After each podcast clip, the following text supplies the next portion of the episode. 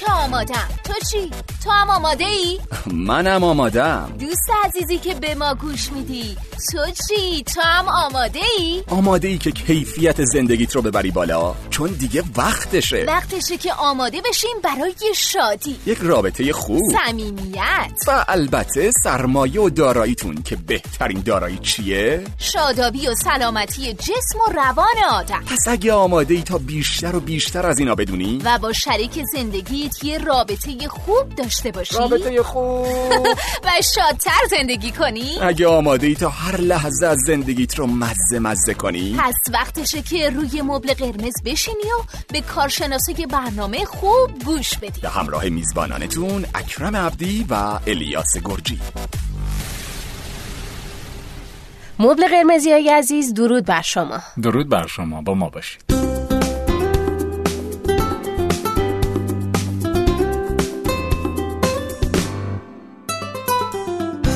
خیلی خوشحال و خوشوقتیم که این توفیق نصیبمون شد تا باری دیگه در خدمت شما باشیم با ادامه برنامه تجاوز و قربانیان تجاوز. درسته. در خدمت خانم دکتر جعفری هستیم برای ادامه این اپیزود. بله. خانم جعفری سلام. درود بر شما. خوش اومدید. مرسی. ممنون. درود به همگی. در خدمتتون هستم با ادامه موضوع قربانیان تجاوز. یه خلاصه ای از اپیزود قبل داشته باشیم بله، برای بله. اینکه حالا ذهنها تازه بشه. در مورد ماهیت تجاوز صحبت کردیم که اساسا تجاوز چی هستش. بعد صحبت کردیم که در لحظه تجاوز معمولا چه ریاکشن هایی افراد مختلف به عنوان قربانی از خودشون نشون میدن و بعد از تجاوز حالا به عنوان می‌تونیم بگیم اثرات کوتاه مدت تر چه اتفاقی میفته که خیلی انکار می‌کنند به خاطر حالا مسائل فرهنگی که هستش ننگ انگاری یا استیگما که هستش در باورهای یک فرهنگ وجود داره یا حالا به خاطر فراموشی گسسته و مسائلی از این دست. در این اپیزود می‌خوایم ادامه بدیم با اثرات بلند مدت تره. در واقع قربانی تجاوز بودن. به خاطر اینکه این اثرات گاهن تا سالهای سال با فرد همراه هستش. می‌خوام ببینیم این تاثیرات چی هستش. ببینین در خیلی از مواقع اثراتی که می‌تونه روی فرد گذاشته بشه بعد از یک حادثه حالا هر حادثه ناخوشایند و ناگواری که باشه یکی از شایعترین اتفاقاتی که برای افراد میفته این هستش که دچار استرس پس از سانحه میشن یا PTSD بهش به طور اصطلاح بهش میگن PTSD یا استرس پس از پس از سانحه هستش. حالا اینو می‌تونیم در مورد خیلی میگم رویدادها ببینیم. حتی کسی که مثلا دچار سیل زلزله یا حتی حوادث طبیعی شده ممکن هستش که این اتفاق براش بیفته و شاید خیلی موقع ها حتی اون سکوته یا انکار کردنه یا قبول نکردن اینکه در واقع تجاوز اتفاق افتاده براش به خاطر همین PTSD شدن باشه. یعنی انقدر در این دوره فرد از نظر ذهنی آشفته هست که نمی‌تونه تصمیم بگیره و به قطعیتی برسه که واقعا چه اتفاقی براش افتاده. و این آمار کمی هم نداره. یعنی 31 درصد قربانیان تجاوز دچار PTSD میشن. درصد درصد بالایی هستش و در واقع اون علائم و کرایتریای PTSD رو از خودشون نشون میدن. حالا اگه چند تا نشونه بخوایم بگیم اول هم که آره بدونیم که این تقریبا یک ماه طول می‌کشه و از این نشونهایی که حالا صحبت می‌کنیم یکی یا بیشتر رو معمولا تجربه می‌کنن. نشونه هایی که تجربه می‌کنن به این صورت هستش. حالا میگم برای کودکان ما خیلی صحبت چون PTSD برای کودکان زیر 6 سال هم ما براش معیار داریم ولی خب چون یه اپیزود ما داشتیم در بله، مورد تجاوز به. کودکان خیلی سعی می‌کنیم به کودکان نپردازیم. در مورد بزرگ سالها علائمی که دارن خاطرات تکراری و مزاحم هستش. یعنی یک سری خاطراتی که اون صحنه تجاوز رو براشون به یاد میاره و بسیار آزار دهنده هستش و حتی ممکنه در شبها دچار کابوس بشن. یعنی در طول روز انقدر این خاطرات به ذهن مرور در ذهن مرور میشه که شبها به شکل کابوس خودشو نشون میده. فلش بک دارن. فلش بک یعنی چی؟ یعنی در حال حاضر جوری رفتار می‌کنن که انگار اون اتفاق الان داره دوباره میفته انگار گذشته رو میارن در حال حاضر. رفتارهاشون جوری هست که انگار داره این اتفاق میفته خیلی خودداری می‌کنن دوری می‌کنن از مواجه شدن با هر محرکی که به نوعی اون اتفاق رو به یادشون میاره. و اینا ببین این خیلی عجیب غریبه ها. یعنی حالتهای خیلی پنیک بهشون دست میده حالتهای حمله های عصبی بهشون دست میده. وقتی هر محرکی که به نوعی یادآور حالا اون اتفاق هستش رو می‌بینن یا باش مواجه میشن یا حالت خیلی عصبی شدیدی رو از خودشون نشون میدن. کاهش تمرکز بسیار شدید دارن فراموشی دارن نمی‌تونن اون ماجرا رو یا یکی یا دوتا یا چند وجه مهم از اون ماجرا رو ماجرا رو به یاد بیارن. معمولا هم اشاره کردیم بهش میگن فراموشی گسسته. یه جور واپسرانیه. یعنی فرد بر اثر آسیب مغزی نیستش که یادش نمیاد. یه جور واپسرانی یه جور واکنش هستش در واقع. معمولا این علائم گسستگی دو مدل می‌تونه باشه. یعنی ما حتی فراموشی گسستگی در گسسته داریم و علائم گسستگی. که اگه علائم گسستگی باشه دو مدل معمولا توشون دیده میشه. یکی depersonalization هستش یعنی فرد انگار که مسخ شخصیت می‌کنه. خودش رو بیرون می‌بینه از بدن خودش و انگار که از بیرون وایستاده داره خودش رو رفتارهای خودش رو نگاه می‌کنه. و یکی دی ریالیزیشن هستش یعنی مسخ واقعیت می‌کنه. انگار که حتی واقعیت رو اونجوری که هست نمی‌بینه. شاید مثلا اجسام توی اتاقی که نشسته رو متحرک می‌بینه. یک جور واقعیت رو انگار تحریف می‌کنه. اینا در طیفای بسیار شدیدش هستش. حواسمون باید باشه به این قضیه یعنی در دور اون دوره یک ماهه حاد PTSD خیلی نیاز به مراقبت دارن قربانیان در واقع تجاوز. حالا اینو ما باز جلوتر اشاره خواهیم کرد که حتی اطرافیان هم ممکن است دچار PTSD بشن.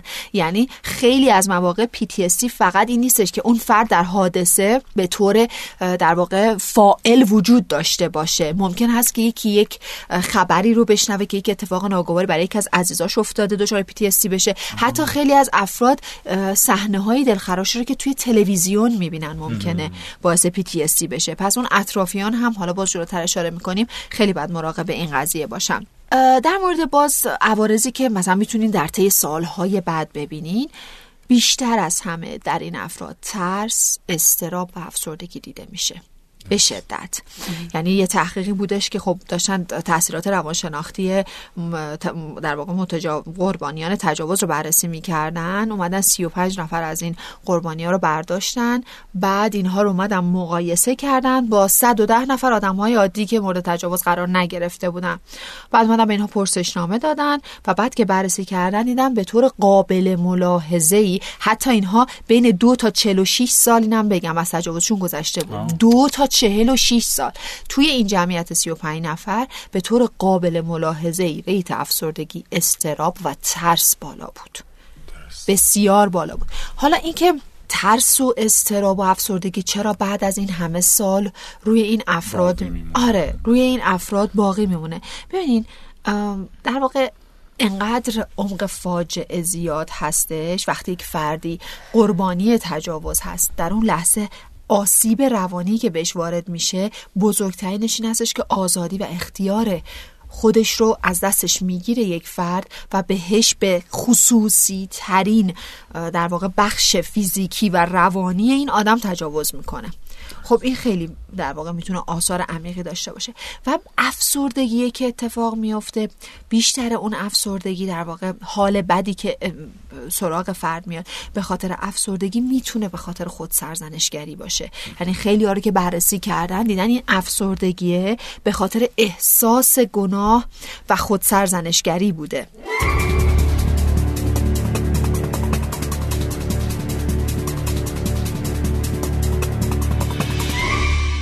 حالا این که افراد حالا دچار self-blame میشن یا خود سرزنشگری میشن معمولا گفتن دو دسته هستش. یکی از self-blame ها behavioral ه یعنی رفتاریه یعنی فرد خودش رو سرزنش می‌کنه میگه حتما من یه کاری کردم دیگه که استحقاقشو داشتم به من تجاوز کنه. اگر اون موقع اونجا نبودم اگه اونجوری لباس نمی‌پوشیدم اگه اونجوری بهش نگاه نمی‌کنم یا یا یا یا هزار رفتار دیگه. به هر حال به خودش این تقصیر رو می‌گیره و میگه من یه رفتاری کردم که استحقاقشو داشتم. یه مدل دیگه دیگه هستش که در واقع فرد خودش رو سرزنش می‌کنه و میگه این به این علته که من حتما با یه سری ویژگی های ژنتیکی به دنیا اومدم. یعنی باز میره یه پله عقب‌تر. مثلا من با یه سری ویژگی های ژنتیکی به دنیا اومدم که استحقاق اینو دارم که حالا این آدم بیاد به من تجاوز بکنه و حتما باز همین اتفاق برای من خواهد افتاد. و این خود سرزنشگریه. یه استراب فراگیری رو تو زندگیش ایجاد یه ترس دائمی از این قضیه رو ایجاد می‌کنه و افسردگی. غم این- مفرط این چیزی که میفرمایین یعنی در اون فرد وجود داره یا این از تاثیرات تجاوزه؟ یعنی اون تجاوزه باعث میشه که فرد به یه همچین چیزی تبدیل بشه یا آره، نه؟ سوال خوبی بود. این. سلف بلیم کردن می‌تونه یه ویژگی باشه. خیلی از افراد هستن که خود سرزنشگرن. خب وقتی شما خود سرزنشگر هستین یک اتفاقی هم افتاده بعد یه بار فرهنگی هم میاد روش که شما رو مقصر می‌دونه. خب این رو بوست می‌کنه تقویت می‌کنه و می‌بره بالا دیگه. این یه چیز طبیعیه. پس اینکه ما بگیم تک عاملیه نه. چند تا عامل رو هم دیگه سوار میشه. من بیس رومینیشن دارم. یعنی نشخار فکری دارم. بیس خود سرزنشگری دارم. احساس گناه دارم. یه اتفاقی بعدی برام افتاده. اتفاقی هم که افتاده از نظر فرهنگی تقبیح شده است. طبیعیه. این آدم باز خود سرزنشگریاش بیشتر هم میشه. احساس گناهش بیشتر هم میشه. افسردگیش بیشتر میشه. زمینه فراهم میشه دقیقاً. اگر کسی هم این ویژگی رو نداشته باشه ممکنه به عنوان یه کسی که بهش تجاوز شده یه تریگری باشه دقیقا. آره. یه تریگری باشه و شروع بکنه به سلف بلیم. کردن. درسته. خب نتیجهش چی میشه؟ نتیجه این هستش که خب این فرد خودش رو ایزوله می‌کنه. وقتی من خودم رو سرزنش, گر- سرزنش می‌کنم یعنی من دوست داشتنی نیستم دیگه. من گناهکارم و خودم رو ایزوله می‌کنم دوری می‌کنم از آدمای دیگه. چون دیگه از وقتی خودم خودم رو بد قضاوت می‌کنم قطعا این احتمال رو میدم دیگران هم منو بد قضاوت بکنن. خشم بسیار فراوان دارن. خشونت بسیار فراوان. پرخاشگری. حالا پرخاشگری می‌تونه به صورت پسیو باشه یا اکتیو باشه یعنی به صورت منفعل باشه یا به صورت فعال باشه فحاشی باشه کتک زدن باشه یا هر چیز دیگه ای اینها در واقع پیامدهای دراز مدت تجا... مورد تجاوز قرار گرفتن هستش. حالا و- چیزی که اه، ببخشید. من فکر می‌کنم تا اینجا که حالا بحث شد چیزی که شاید الان سوال به وجود بیاد اینه که چه کار می‌تونه بکنه اون. فرد قربانی؟ یا اطرافیانش چه مسئولیتی رو بعد از این قضیه می‌تونن یا اگر یه کسی اومد به. ما این قضیه رو مطرح کرد که آقا مثلا من مورد تجاوز واقع شدم ریاکشن ما باید چی درسته. باشه؟ باید چیکار کنیم تو اون لحظه؟ درست. خب دو مبحث دیگه سوالی که آره، دو تیکه دیگه دقیقا. اطرافیانش. این که خود فرد به عنوان قربانی چه کنه و اطرافیانش چیکار. خب اول می‌پردازیم به اینکه اطرافیانش چیکار باید بکنن. یا اگر کسی اومد پیش شما و یه همچین موضوعی رو مطرح کرد شما چیکار باید بکنیم ببین بهترینش اینه که حمایتش کنیم. یعنی تحقیقات نشون میده. کسایی که حمایت اجتماعی بالاتر دارن که میگیم حمایت اجتماعی می‌تونه از کوچکترین جامعه اعضای خانواده باشه بعد بگین دوستان باشه و بعد خود جامعه ارگانیزیشن هایی که جامعه برای این افراد در واقع معرفی می‌کنه. اینها همه باید حمایت بکنن. هر چی سطح حمایت اجتماعی بالاتر باشه این افراد کوپینگ استراتژیز یا در واقع راهبردهای مقابله بهتری رو می‌تونن برای کنار اومدن با این قضیه پیدا بکنن. پس اولش اینه که حمایت بکنیم. حمایت چجوریه؟ قبل از اینکه شما بتونی حمایت بکنی باید بپذیری. اون آدم رو مورد پذیرش بی قید و شرط قرار بدی بدون قضاوت. قضاوتش نمی کنیم این اتفاقی که افتاده. چون خیلی موقع ها قربانی مثلا با پدر مادرش صحبت می‌کنه یا حتی با همسرش که صحبت می‌کنه ترس از اینو داره که خب بهش بگن معلومه این موقع شب اونجا بودی. این, ت- این ریختی که تو در- مثلا لباس میپوشی این شکلی که تو خودتو درست می‌کنی. همین هم ما فکر می‌کردیم دیر یا زود اتفاق میفته یعنی ببینی اون آدم انقدر دقیقا انقدر اون آدم خودش حالش بد از اتفاقی که افتاده براش و انقدر خودش رو سرزنش می‌کنه که فکر بکنین که یه عالمه بار سرزنش دیگران رو هم باید به دوش بکشه. پس اصلا واقعا نگه بهتره. به نظر می‌رسه تو این شرایط که اطرافیان نه پذیرش دارن نه حمایت که هیچ انتقاد و سرزنش هم دارن. به نظر می‌رسه اصلا صحبت نشه اینجا بهتره. پس کاری که اطرافیان می‌کنن باید بپذیرن این فردو پذیرش بدون قید شد بدون قضاوت. اینکه تو چه کردی و تو سهمت چیه چقدر مقصری بدون اینکه احساس گناه بهش بدن بپذیرنش. و بعد باید با هیجاناتش در واقع یه جوری اعتبار بدن ولیدیشن بدن. اگر تو حالت بده ببینی اگه ما اینو مینیمایز بکنیم کوچیک بکنیم هیجانات این آدمو. بابا حالا چیزی نشده که ای بابا این همه آدم بهشون تجاوز. این اصلا خودشو تخلیه نمی‌کنه. ببینید ما وقتی که اعتبار به هیجان اون آدم نمیدیم یعنی میگیم سرکوب کن چه خبرته اینقدر قوقا می‌کنی چرا اینقدر گریه می‌کنی چرا اینقدر عصبانی؟ می‌دونی؟ خب بعد این هیجان هر چیز بیشتر سرکوب بشه کنار اومدن باهاش سختتر میشه. پس اعتبار میدیم. آره واقعا اتفاق سختیه. قبول دارم راست میگی. نمی‌دونم واقعا چی داری الان می‌کشی. فقط می‌دونم که خیلی سخته. این یعنی اعتبار دادن. کوچیکش نمی کنیم اتفاقی که افتاده رو برای اون فرد کوچیک نمی کنیم اجازه میدیم که هیجاناتش رو ابراز بکنه. مهمتر از همه. خیلی موقع ما می‌بینیم که یک فرد قربانی میره به یکی از اعضای خانوادهش حالا یا دوستش یا هر کسی دیگه میگه به جاش تصمیم می‌گیرن. نه الان واسه می‌زنیم پلیس الان واسه می‌زنیم دکتر الان مف... ببینید فردی که بهش تجاوز شده بیشتری حال بدش به این علت هستش که آزادیشو ازش گرفتن. این خیلی چیز مهمیه. گفتیم یکی از پنج نیاز اساسی بشر نیاز به آزادیه. کنترلش و اختیارش و آزادیش رو فرد متجاوز ازش گرفته. و شما دارین به یک شکل دیگه همین کار می‌کنین. دارین به جای اون آدم تصمیم می‌گیرین. درسته که ما در اینجور مواقع خیلی خوبه که ببین پیشنهاد به طور کلی. می‌دونم این اتفاق برات افتاده. ولی ببین معمولا قبل از اینکه شواهد و مدارک از بین بره که آدم به تجاوز کرده خوبه که زنگ بزنی به پلیس. خوبه که حتما یه چکاپ پزشکی بری یا هر چیز دیگه. ولی گوشی رو بر نمیداریم جای اون آدم تماس بگیری یعنی در واقع در نهایت تصمیم گیری اینی که تو با پلیس تماس بگیری با تراپیست تماس بگیری با پزشک تماس بگیری به عهده خود فرده ما می‌تونیم یه سری اطلاعاتی رو بهش به طور کلی بدیم ولی به جای اون تصمیم به هیچ عنوان نمی‌تونیم بگیریم.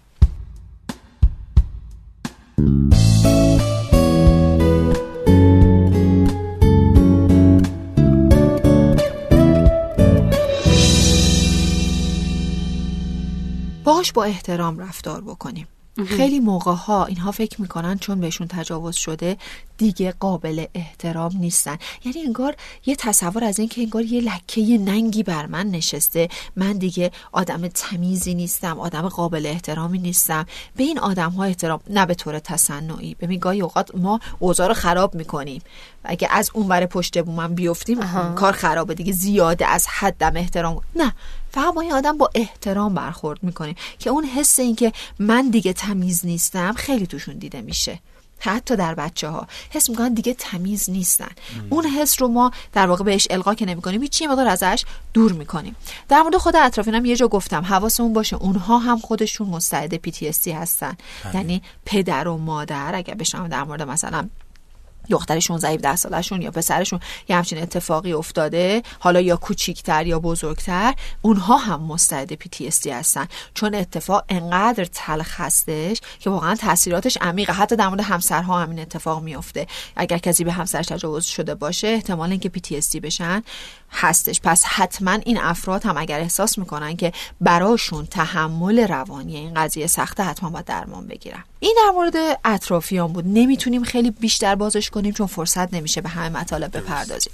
من فکر می‌کنم تو خود قربانیان یا حالا توی کشور ما اون مسئله برای دختران خصوصا تبوی بکارت و اینها هم وجود داره دیگه. خیلی شدیدتر. بار روانی عجیب و غریبی. بعد تجاوز پیش میاد. مخصوصا از سمت خانواده ها که همش این فشار رو روی این دختر دارن که خب حالا پس باید زودتر واسه اون موضوع اقدامی بشه. بله چون از لحاظ قانونی هم بالاخره اگر که تجاوز ثابت بشه این امکان رو میدن که حالا نمی‌دونم واقعا چقدر درسته که چنم ترمیمی ایجاد بشه یا هر چیزی شبیه به این که قانونی باشه. که خب واقعا من ازم این یه فشار روانی مضاعف رو اون بچه ایجاد می‌کنه یا حتی رو اون خانوم فرقی نمی‌کنه تو چه سنی باشه. دقیقا یعنی همین که میگم حمایت اجتماعی باید باشه. شاید بگیم به اندازه نیمی از مسیر بهبود این افراد رو طی کردیم. ببینید این جامعه می‌تونه فقط مادر من باشه فقط پدر من باشه خانواده من باشه دوستای من همسر من. اگر این افراد بپذیرن به قول شما این که فکر این قضیه که حالا دیگه این دختر چه می‌دونم ورجینیتیشو از بله. دست داده آخه این واقعا توی این اتفاقی که افتاده گمه. اصلا درجه ای از اولویت نداره. و خب این باعث میشه بیشتر حال اون آدم بد بشه. میگه من خودم حالم بده. یه همچین اتفاقی واقعا بعد نگرانی همچین قضیه باشم من تو این شرایط. این حالش رو بدتر می‌کنه. خب این که در واقع باید کار بشه روی این قضیه دیگه باید فرهنگ سازی بشه. یا حتی طرف مقابل این قضیه اینکه طرف صرفا به خاطر اینکه قبل از تجاوز رابطه تجربه رابطه جنسی داشته و اینکه به این معنا نیست که حالا این قضیه رو تسهیل کنه. که حالا تو که قبلا رابطه داشتی چه فرقی یعنی خیلی این موارد به وجود میاد. آره میگم که ربطی نداره. یعنی اینکه چه می‌دونم کسی 20 سالشه قبلا تجربه رابطه جنسی داشته ولی حالا بهش تجاوز شده و چه می‌دونم می‌خواد از لحاظ قانونی این قضیه رو پیگیری کنه. پس اصلا نباید این همون رابطه آه دقیقاً. اصلا این سابقه جنسی اون آدم هیچ ربطی به اون اتفاقی که الان افتاده نداره. بعد کلا خود عمل تجاوز خب به هر حال با یک زور با یک خشونتی بله. همراهه که به هر حال اون خودش به اندازه کافی فکر می‌کنم آسیب کننده است و خود فرد. آره برسیم به خود فرد که این در واقع خود قربانی باید چه کار بکنه. اول همه که همیشه قربانی تجاوز به یاد داشته باشه که مقصر نیست. بیشتر حال بعدشونه که خودشون رو مقصر می‌دونن دیگه. خود سرزنشگری دارن. پس بدونن که مقصر نیستن. و استحقاق این نشن که بهشون تجاوز بشه. حالا تحت هر شرایطی که بوده حالا هر لباسی پوشیده هر جایی که بوده هر زمانی که بوده این چیزی رو توجیه نمی‌کنه. حواسمون باشه اگر فرد متأهلی مورد تجاوز قرار گرفته ممکنه فکر بکنه که به همسرش خیانت کرده و به خاطر این قضیه چیزی رو به همسرش نگه. این پنهون کاریه البته خب بستگی به اون فرد همسر بله. اون فرد هم داره که خب ما قبلا اشاره کردیم. پذیرش. ببینید اگر ما طرف مقابل رو مقصر ندونیم به تبت بپذیریمش دیگه. این وظیفه طرف مقابله. حالا وظیفه این فرد چیه؟ که این قضیه رو کتمان نکنه. ببین این کتمان کردنه خیلی اوضاع رو خراب می‌کنه. اینکه ما نمیگیم اجازه میدیم ادامه پیدا بکنه این قضیه در واقع. خانم دکتر متاسفانه یه موضوعی هست. من خیلی دلم می‌خواست مطرحش کنم. اونم این که خیلی از اونهایی که چه تو نوجوانی یا حتی تو جوانی مورد تجاوز واقع شدن بیشتر از سمت آشنایان بوده. یعنی مثلا من یه موردی رو میخوندم که خانمی یه جای گفته بودن که من برادر شوهرم بهم تجاوز کرده و این قضیه ادامه داره. یعنی و من از ترس آبرو و از ترس اینکه نخوام به شوهرم بگم دارم به این ماجرا تن میدم و این هی هر بار داره تکرار میشه و واقعا دارم متلاشی میشن. یا مثلا دخترای نوجوانی حالا پسرها فرق نمی‌کنه. کسایی رو می‌بینین که از سمت خیلی بده ولی خب از سمت خانواده خودشون برادرشون پدرشون دایی یا عمویی که دارن از سمت اینا مورد تجاوز واقع میشن خب اینجور مواقع اصولا هم ادامه داره و به خاطر سکوت بله. فرد قربانی این برداشت میشه که خب این این که هیچی نمیگه پس باید ادامه دار باشه و به خاطر اینکه حرفی هم نمی‌زنن از یه طرف یه عذاب وجدانی رو دارن رو دوششون هم می‌کنن از یه طرف دارن آسیب می‌بینن و جلوی این قضیه هم به هیچ عنوان نمی‌تونن بگیرن ما حتی مواردی رو داشتیم. یا خب خیلی طیف گسترده ایه یعنی آدم های زیادی رو شامل میشه. آدم رو داشتیم که خب اولین مواجهه جنسیشون و تجربه جنسیشون تجاوز بوده. شاید اگه این ماجرا ادامه دارتر شده خب خوب یا بد از این ماجرا یه حس متفاوتی پیدا کردن. درسته. یعنی خب اولین تجربه جنسیشون اینجوری به دست اومده و در طول زمان از یه طرفی خب اون غریزهشون در واقع جوری بوده که این از این ماجرا نمی‌دونم چجوری مطرح کنم. خوششون اومده. از یه طرفم دلشون نمی‌خواسته این ماجرا ادامه پیدا کنه. الان که بزرگ شدن الان که به سن و سالی که رسیدن که عقلشون می‌رسه خب خیلی دارن اذیت میشن. یعنی این بار این ماجرا سالها رو دوششون بوده و خب با توجه به اینکه اون موقع نمی‌تونستن تشخیص بدن که این حسه چیه این اتفاق چیه الان دارن آسیب می‌بینن و اذیت میشن. درسته. ببین دو تا موضوع رو مطرح کردین. یکی اینکه خب از آشنایان معمولا این اتفاق آره. میفته و وقتی صدایی از جایی در نیاد فرد خاطی تجاوزگر به خودش اجازه میده این قضیه رو ادامه بده. اتفاقا ادامه میده. چون می‌دونه که هرچی بیشتر ادامه بده احتمالی که آدم درنشو باز کنه کمتر میشه. چون خب پیش خودش میگه که خب اگه بخواد به هر کی بگه میگه این همه مدت به تو هیچی نگفتی. یعنی روز به روز اون آدم نسبت به انجام این کار وقیهتر هم میشه. خب اینجا همون جایی که ما میگیم فرد قربانی درست سخت خودشو پیدا کنه خودشو جمع جور بکنه. ولی باید اطلاع بده. اتفاقا در مورد فرد آشنا. فردی که در دسترس هستش و احتمال اینکه به صورت زنجیره وارین اتفاق بیفته بیشتره اون رو حتما و فورا باید اطلاع بده. حالا تو این قضیه که شما گفتین ببینید یه چیزهایی در ارتباط با هم دیگه است.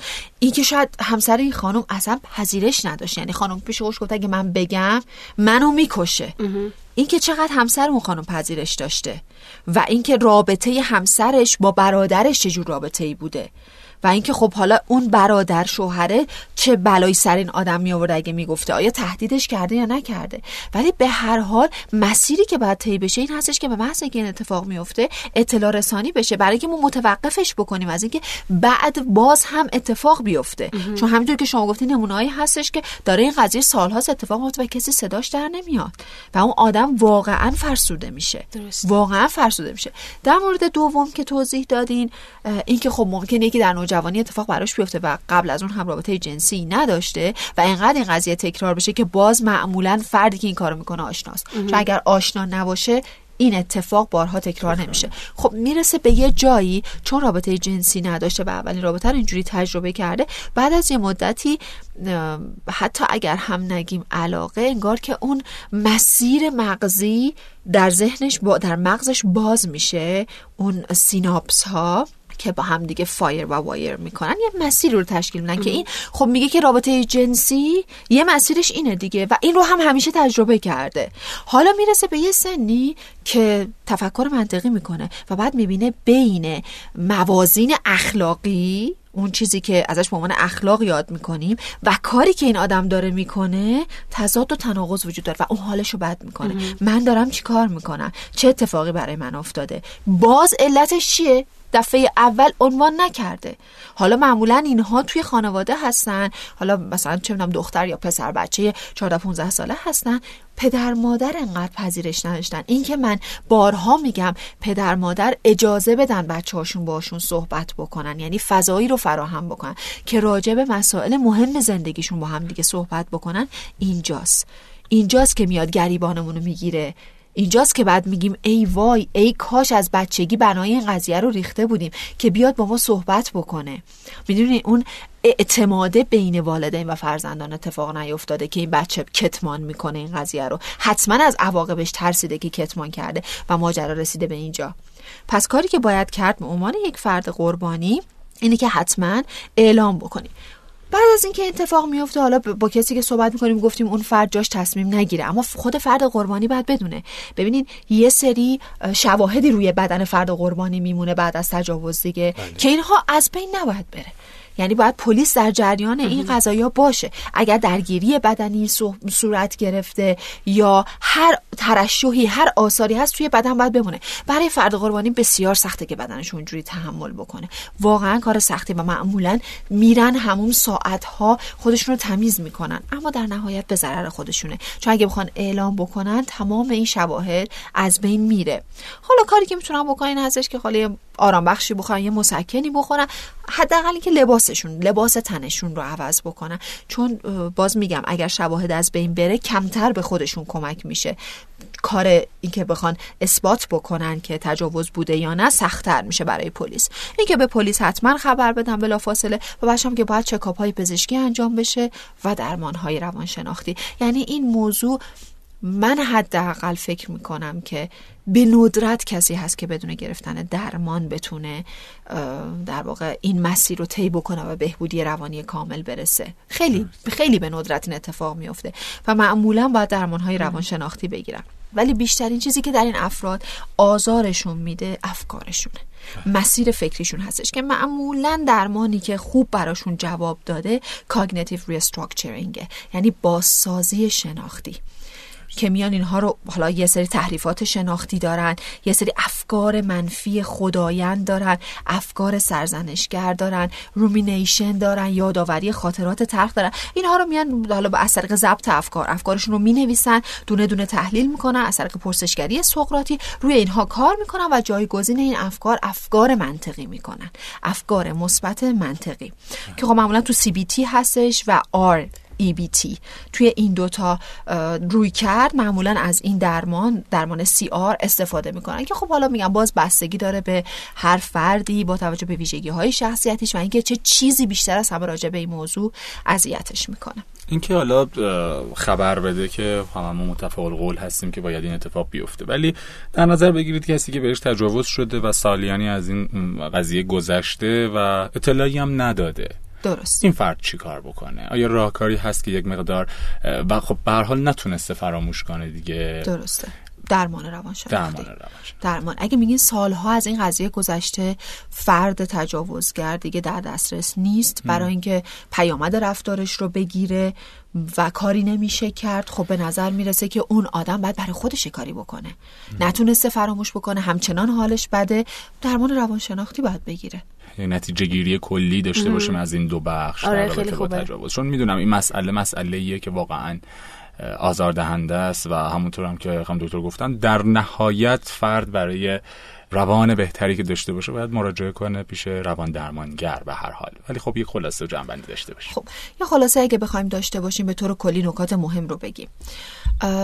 در تجاوز فرد قربانی به هیچ عنوان مقصر نیستش. تحت هیچ شرایطی مقصر نیست حالا یه سری استثنایی گفتیم که اونم باز نمی‌تونیم بگیم به هیچ عنوان مقصره ولی خب ممکنه مسیر اثبات تجاوز رو یه مقدار تغییر. بده و اینکه خب در مورد تاثیرات کوتاه مدت و بلند مدتی صحبت کردیم اینکه افراد حالا با توجه به ویژگی های شخصیتشون در اون لحظه که تجاوز صورت می‌گیره یا مقاومت می‌کنند یا فرار می‌کنن و یا اصلا دچار بیهسی و کرختی میشن و هیچ رفتاری نمی‌تونن انجام بدن. و این گروه سوم معمولا افرادی هستن که انکار می‌کنن. یعنی تا مدت ها اصلا تایید نمی‌کنن که بهشون تجاوز در واقع شده. دقیقا. بعد در مورد این صحبت کردیم که خب اطرافیان افرادی که بهشون تجاوز شده چه باید بکنن اینکه بپذیرنشون. مسئله مهمی هم دقیق هست. خیلی خیلی. انقدر این قضیه اجتماعیه و انقدر ارتباطیه که باور کنین نقش اطرافیان بسیار پررنگه بسیار پررنگه. اینکه بپذیرنشون باشون با احترام برخورد بکنن حتما به عواطفشون اعتبار بدن. مینیمایز نکنن کوچیک نشمرن اجازه بدن ها در واقع اون احساسات خودشون رو بروز بدن. مهمتر از همه به جای اونها تصمیم نگیرن. ما در لحظه بهترین پیشنهادات رو میدیم ولی به جای افراد در واقع قربانیان قربانیان تجاوز تصمیم نمی‌گیریم. اینکه خود فرد چه کار باید بکنه با توجه به اینکه چقدر در اون لحظه فشار روانی داره. اینکه خب حتما دنبال یه حمایت خوب باشه یک آدم قابل اعتماد یه ارگانیزیشن قابل اعتماد که ازش حمایت بگیره بگه دقیقا چی شده چه اتفاقی افتاده. این جلوگیری می‌کنه از اینکه تجاوز بره بالا. خیلی موقع ها این کتمان کردن آمار تجاوز در جوامع می‌بره بالا. پس موردش صحبت بکنه سعی کن تا جایی که ممکنه شواهدی رو که ثابت می‌کنه مورد تجاوز قرار گرفته و فرد تجاوزگر کی بوده رو از بین نبره. ممکن است دچار PTSD بشه. به احتمال زیاد گفتیم 31 درصد این افراد بله. دچار PTSD میشن پس باید حتما دنبال درمان های روانشناختی باشه دنبال چکاپ های پزشکی باشه و حالا درمان روانشناختی هم با توجه به اینکه حالا چه ویژگی های شخصیتی داره مسیرهای متفاوت رو طی می‌کنه و در نهایت هم گفتیم که بهترینش بازسازی شناختی هستش که در خیلی از رویکردهای نسل سوم روانشناختی روی این قضیه کار می‌کنن بسیار عالی. ممنون از حضور شما. خواهش می‌کنم. مرسی. امیدوارم که همیشه در سلامت جسم و روان باشید و حال دلتون خوب باشه. من فقط یه نکته دیگه ای رو بگم خدمتتون. اگر خدایی نکرده اتفاقهای این چنینی برای خودتون یا اطرافیانتون پیش اومد که تو اون لحظه نمی‌دونستین تصمیم بگیرین که باید چیکار کنین من فکر کنم این اورژانس اجتماعی و سامانه درسته. 123 خیلی کمک کننده باشه درست. یعنی اینکه حالا شا...